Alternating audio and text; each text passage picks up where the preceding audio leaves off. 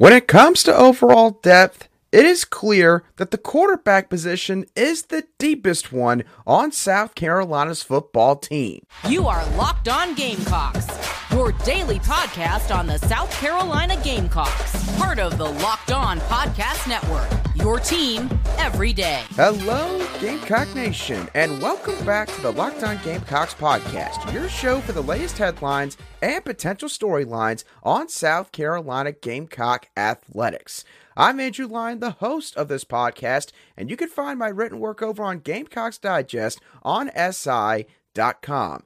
Thank you so much for making the Locked On Gamecocks podcast your first listen or watch here today. We are free and available both wherever you get your audio podcasts daily and also on YouTube.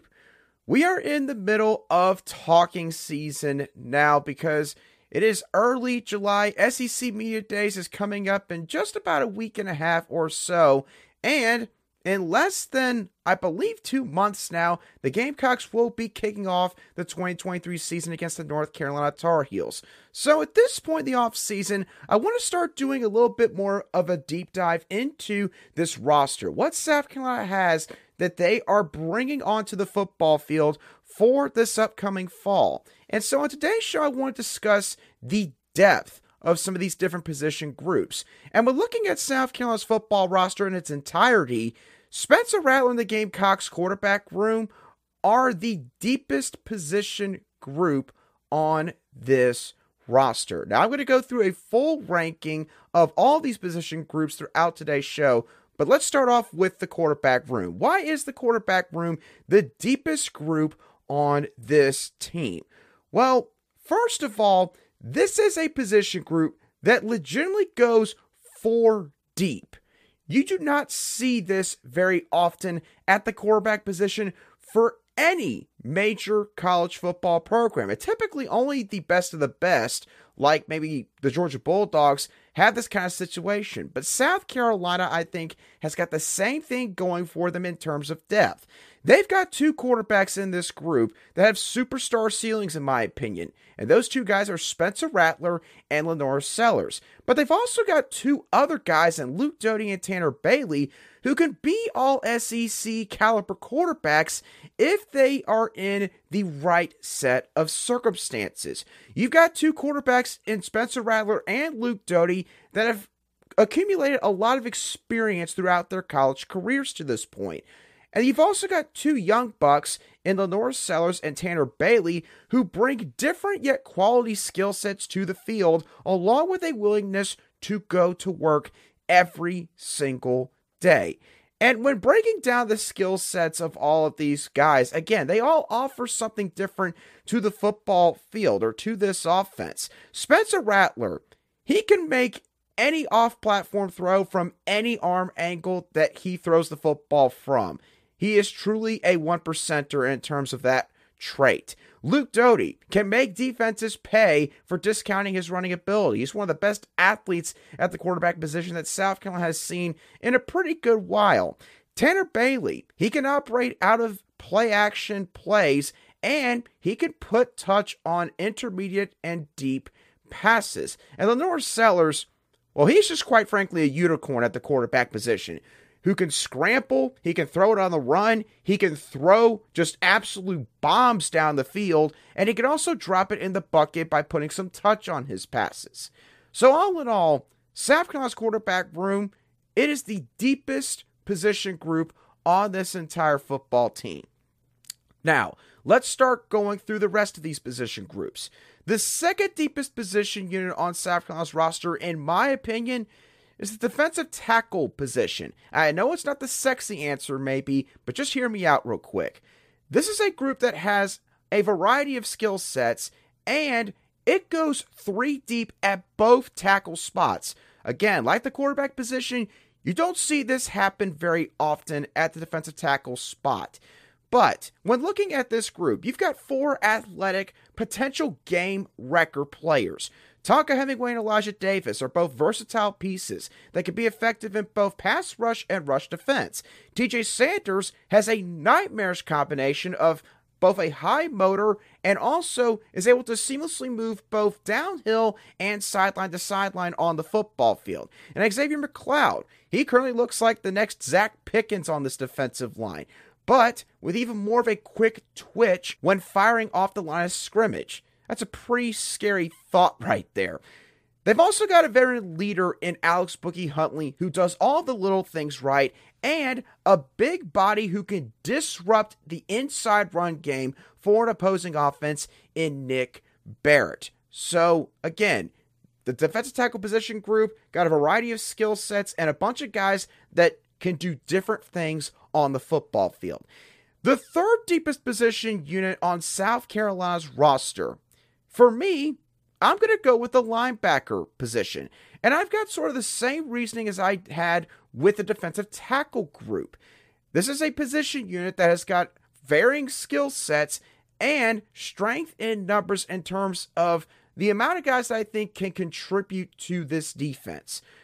In terms of the skill sets, this position group has got two downhill rush defenders in Debo Williams and Stone Blanton. Debo Williams, we talked about this before, he could be shot out of a cannon when he decides to go and make his move on an opposing quarterback or opposing ball carrier. And Stone Blanton, he could do the same thing. And he also has a little bit of that sideline to sideline ability where he can chase down opposing ball carriers as well. And he's a guy that works very hard in the weight room and in the film room. So he's somebody that is just a flat out go getter, both on and off the football field. This unit also has two balanced linebackers who can beat downhill backers, but also move sideline to sideline and even stay back in coverage. Those two guys are Mohamed Kaba and Grayson Pup Howard. And I think that that's going to be a good duo right there because Kaba has a ton of experience. Pup Howard is again the young buck, guy that's going to be probably a future captain of this defense, but he's got to learn from somebody. Mohamed Kaba can be that guy. And then you got three edge rusher types out of this group, or three guys that would fit really well in blitz packages. And those guys are Jerron Willis, Donovan Westmoreland, and Bam Martin Scott. I think Bam Martin Scott personally doesn't get talked about enough. Donovan Westmoreland is also tapped bit underrated, and Jerron Willis probably one of the least talked about transfer pickups this offseason, yet he was a pretty highly rated four star coming out of high school. So this position unit offers a lot more potential, in my opinion, than the fans and people outside of South Carolina's fan base are giving them credit for. So look out for this linebacker unit because I think that it's got a lot of depth. And unlike maybe years past, this is no longer a position group where if just one or two guys get hurt, then you've got to sit there and start to shudder and think to yourselves, oh, we're in trouble here. That's no longer the case at the linebacker spot. Is it quite as good as it could be? Not yet. But you still got quality players at this position, and that's why I ranked them third on my list. Now, in just a couple moments, we're going to continue going through my ranking. I got six more position groups that I want to talk about on today's edition of the Locked On Gamecocks podcast. But before we dive into the rest of those position groups, I want to let y'all know that today's show is brought to you by FanDuel. Major League Baseball has reached the halfway point of the regular season, and right now you can take your first swing at betting on MLB games on FanDuel and get 10 times your first bet amount in bonus bets up to $200. That's right. Just bet 20 bucks and you'll land $200 in bonus bets, win or lose. Elly De La Cruz has been phenomenal to watch with the Cincinnati Reds, and in my opinion, he could be a pretty decent candidate to win the National League Rookie of the Year award. And his odds are currently listed at plus 650 behind Corbin Carroll's minus 650 odds in this category. If you think Elly De La Cruz could win National League Rookie of the Year, then go sign up on FanDuel right now. Visit FanDuel.com slash locked on to get up to $200 in bonus bets. That's FanDuel.com slash locked on. FanDuel is the official betting partner of Major League Baseball.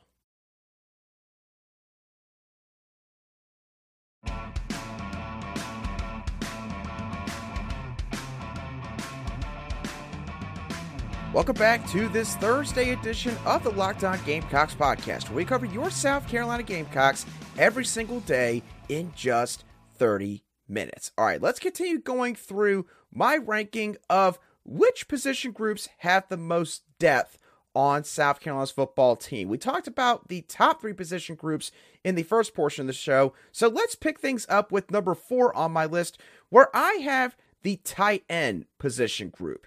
Trey Knox and Joshua Simon are both all SEC caliber tight ends. Trey Knox is more so that extra receiver that you could put out there on the football field. Quite literally was converted from wide receiver to tight end during his time at Arkansas, and he could be a big red zone threat for Spencer Rattler this season. Joshua Simon, he's a little bit more of that traditional tight end. He's got more of a balanced skill set where he could be an extra receiver just like Trey Knox, but he also can serve as an extra blocker in the offensive backfield as somewhat of an H back, someone lined up offset from the offensive line and everybody else, like the quarterback and running back.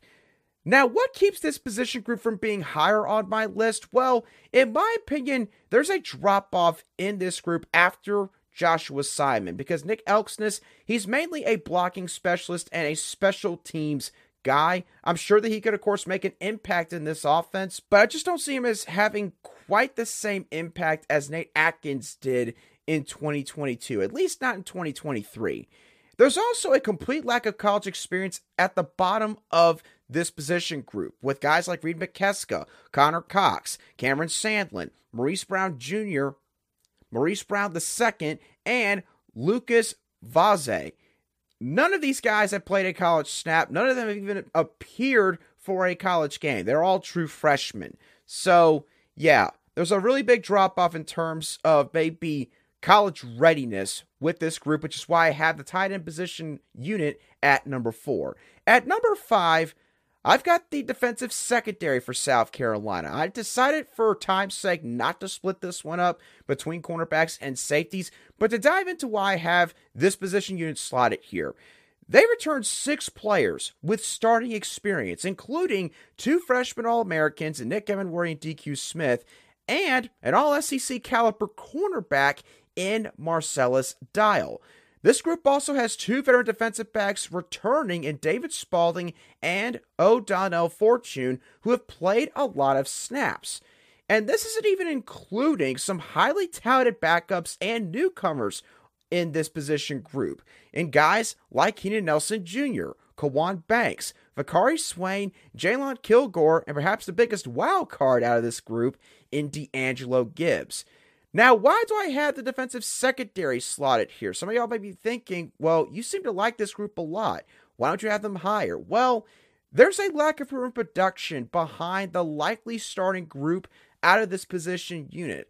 Plus, just simply based on the numbers, it's rare to say that defensive backfield is one of the deepest areas on a football team because we talk about going two deep and three deep at certain position groups. You just don't see many secondaries going completely two deep or three deep. This one, it's about as deep as you can get in terms of numbers, but again, still lacks proven experience in that second string unit that we'll likely see this fall.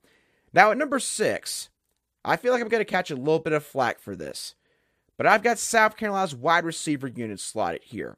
Now, the Gamecocks undoubtedly have a bona fide number one wide receiver in Antwane Juice Wells, along with, in my opinion, two all SEC caliber receivers in Xavier Legette and Eddie Lewis, guys that could finish maybe second, third, or fourth team on the all SEC list after the regular season. And that doesn't even include two burners that this group has in Amari Brown and Nyckoles Harbor. So, why is it that I slotted South Carolina's wide receiver unit at number six in terms of depth? Well, here's the thing behind the first three receivers that I mentioned here, I have got multiple questions about this group. Amari Brown, let's be honest, he has a very specific skill set at the wide receiver position, and in my opinion, he just doesn't add a new dimension to this offense. Nyckoles Harbor, again, athletic as can be, more athletic than probably anybody on that entire campus. But he's never played wide receiver full time in his football career. And he's going to need some time to adjust to the college game. And after the first five wide receivers, all the guys I've talked about to this point, there is a real drop off, both in terms of maybe long term potential and especially proven production. So if you have a couple guys get hurt at this position group, then the wide receiver unit all of a sudden is going to be in some trouble. That's why I slot them at number six on my list. Now, number seven, I have the edge rusher position group. Now, why do I rank this group so low? Well, again, there's a lack of proven depth at this position, or a lack of proven production, I should say.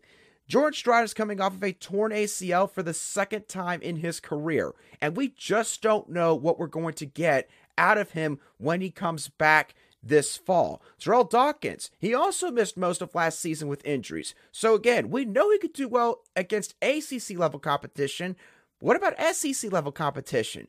We didn't really get that chance to see that last year. Jatius Gear, again, we know he could do well in the ACC, but he's never faced SEC competition. That's going to include a bit of a learning curve in terms of how he's got to attack offensive linemen in this league.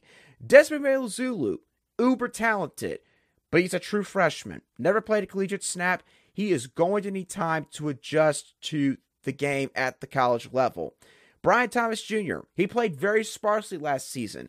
However, he had a really solid performance in the Garnet Black spring game. The question with him is is that going to carry over to the fall? Or was that just sort of maybe a one off or maybe a game where, you know, we should be taking too much away from his performance? We're not going to find out until the 2023 season actually gets underway. So, for all those reasons, I've got the edge position slot number seven here. To wrap things up real quickly, at number eight, I got the running back position. Why is this group rated so low? Y'all have heard me say this ad nauseum by this point in the offseason. If you've been listening and watching this show consistently, uh, there's no standout back from this group, in my opinion. As I've said multiple times, they've got plenty of nice pieces, but there's not sort of that number one caliber back, that lead back that they have in that group right now.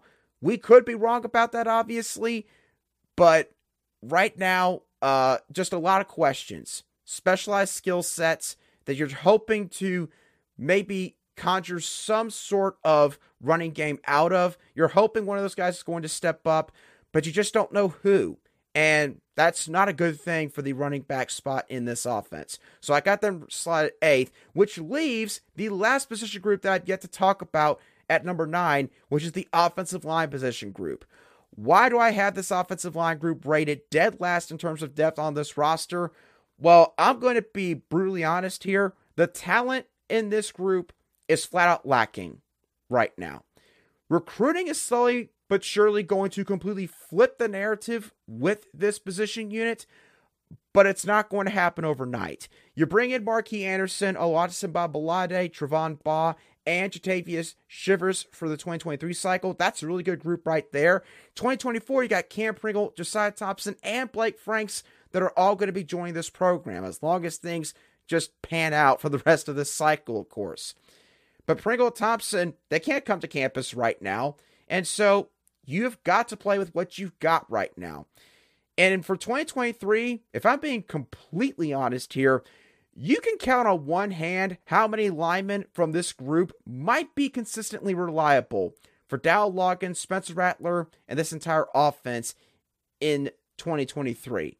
I'm not going to name names because I'm not trying to disparage anybody, but again, I just feel like that, quite frankly, there's a lot of guys that, especially maybe if they were starting, they would be out of their realm in this league. So we'll see what happens here, but I just don't like where this offensive line group currently is in terms of overall depth right now. So those are my overall thoughts on the depth for each of South Carolina's position groups on their football team for 2023. Alrighty, now let's switch gears from talking about South Carolina's current football roster to someone that could potentially join the team at the end of the 2024 recruiting cycle. And that recruit that I'm referring to is 2024 defensive back prospect Jalewis Solomon. Jalewis Solomon is one of the biggest targets currently remaining on the defensive side of the ball for this recruiting cycle.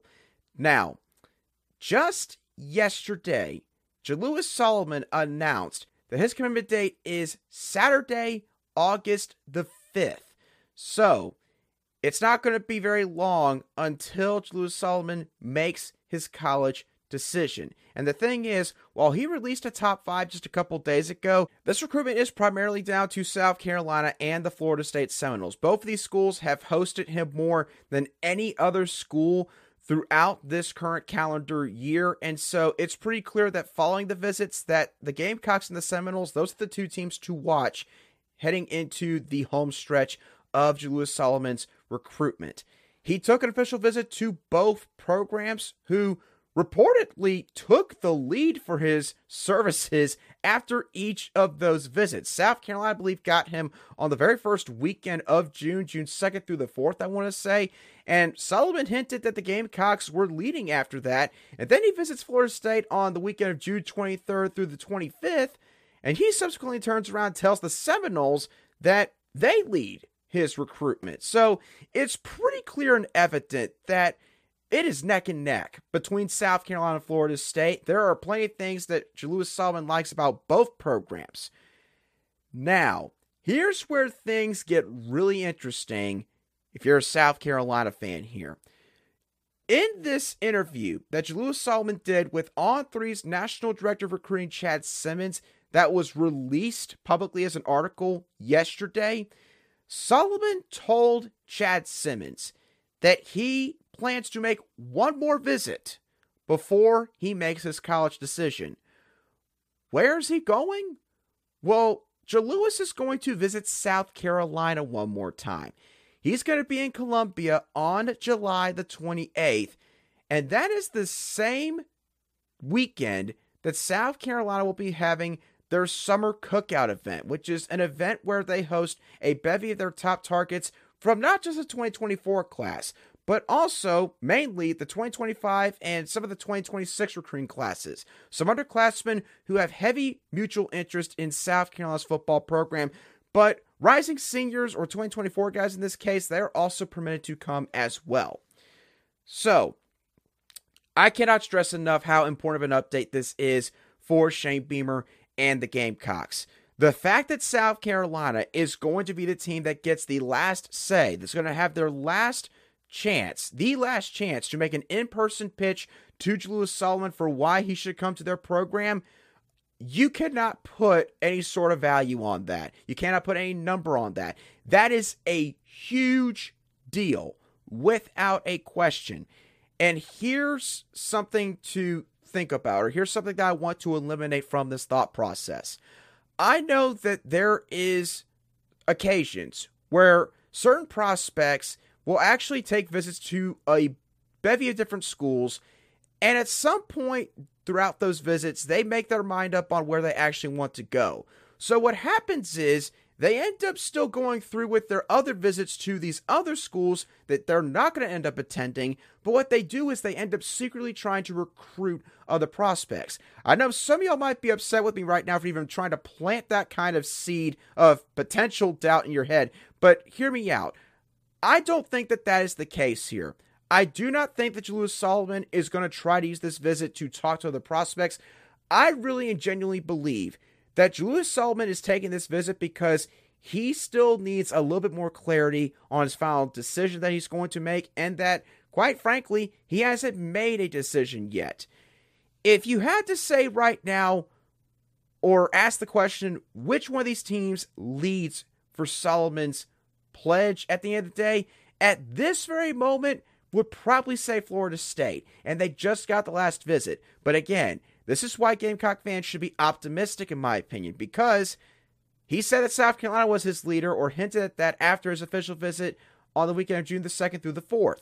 He does the same thing with Florida State on the last weekend of June, the last full weekend of June. So now he's going to come back to South Carolina on July 28th. There's going to be plenty of prospects there. I am sure that there's going to be some commitments that are going to be hanging out at this cookout They're going to try to get in the ear of Jalewis Solomon and any other guys who are heavily considering South Carolina, of course. So, my overall point is it seems like that Jalewis Solomon has gone back and forth a lot. And when he goes to a school in person, it just reminds him why he loves that school so much to the point where he ends up deciding after the fact that, you know, that is the school. It's the freshest on his mind. And I think that that could end up being what helps South Carolina wins this recruiting battle at the end of the day. Again, I would still say right now, Florida State, they could probably feel a little bit more confident in their standing compared to South Carolina, but the Gamecocks are by no means out of this. And in my opinion, they've got a golden opportunity to, again, prove why Shane Beamer is a closer when it comes to the recruiting trail, why he has won so many battles for big time blue chip prospects in his first couple years at South Carolina. A golden opportunity here for the Gamecocks. No question about that. Can they take advantage of it? We'll, of course, find out when Jalewis Solomon makes his eventual commitment on August the 5th, this next month. But with that being said, y'all, that's going to do it for today's show of the Locked On Gamecocks podcast. I hope y'all thoroughly enjoyed today's show as always. What were your thoughts on my ranking regarding which position groups are the deepest on South Carolina's football roster? Do you think that I got it right, or do you think that I was way off? What would your personal ranking be? And what are your thoughts on Jalewis Solomon taking one more visit to South Carolina before he makes his final decision? Let me know your thoughts on both of those topics down below in the comments section if you watch today's show on YouTube, or if you listen to today's show on an audio podcast app, you can shoot me a direct message on Twitter at a line underscore SC, and I'll try to respond to you as quickly as I see it. Once again, thank y'all so much for tuning in to today's edition of the Locked On Gamecocks podcast. I hope you all have a great rest of your Thursday, and I'll be sure to catch y'all on the next show of the Locked On Gamecocks podcast.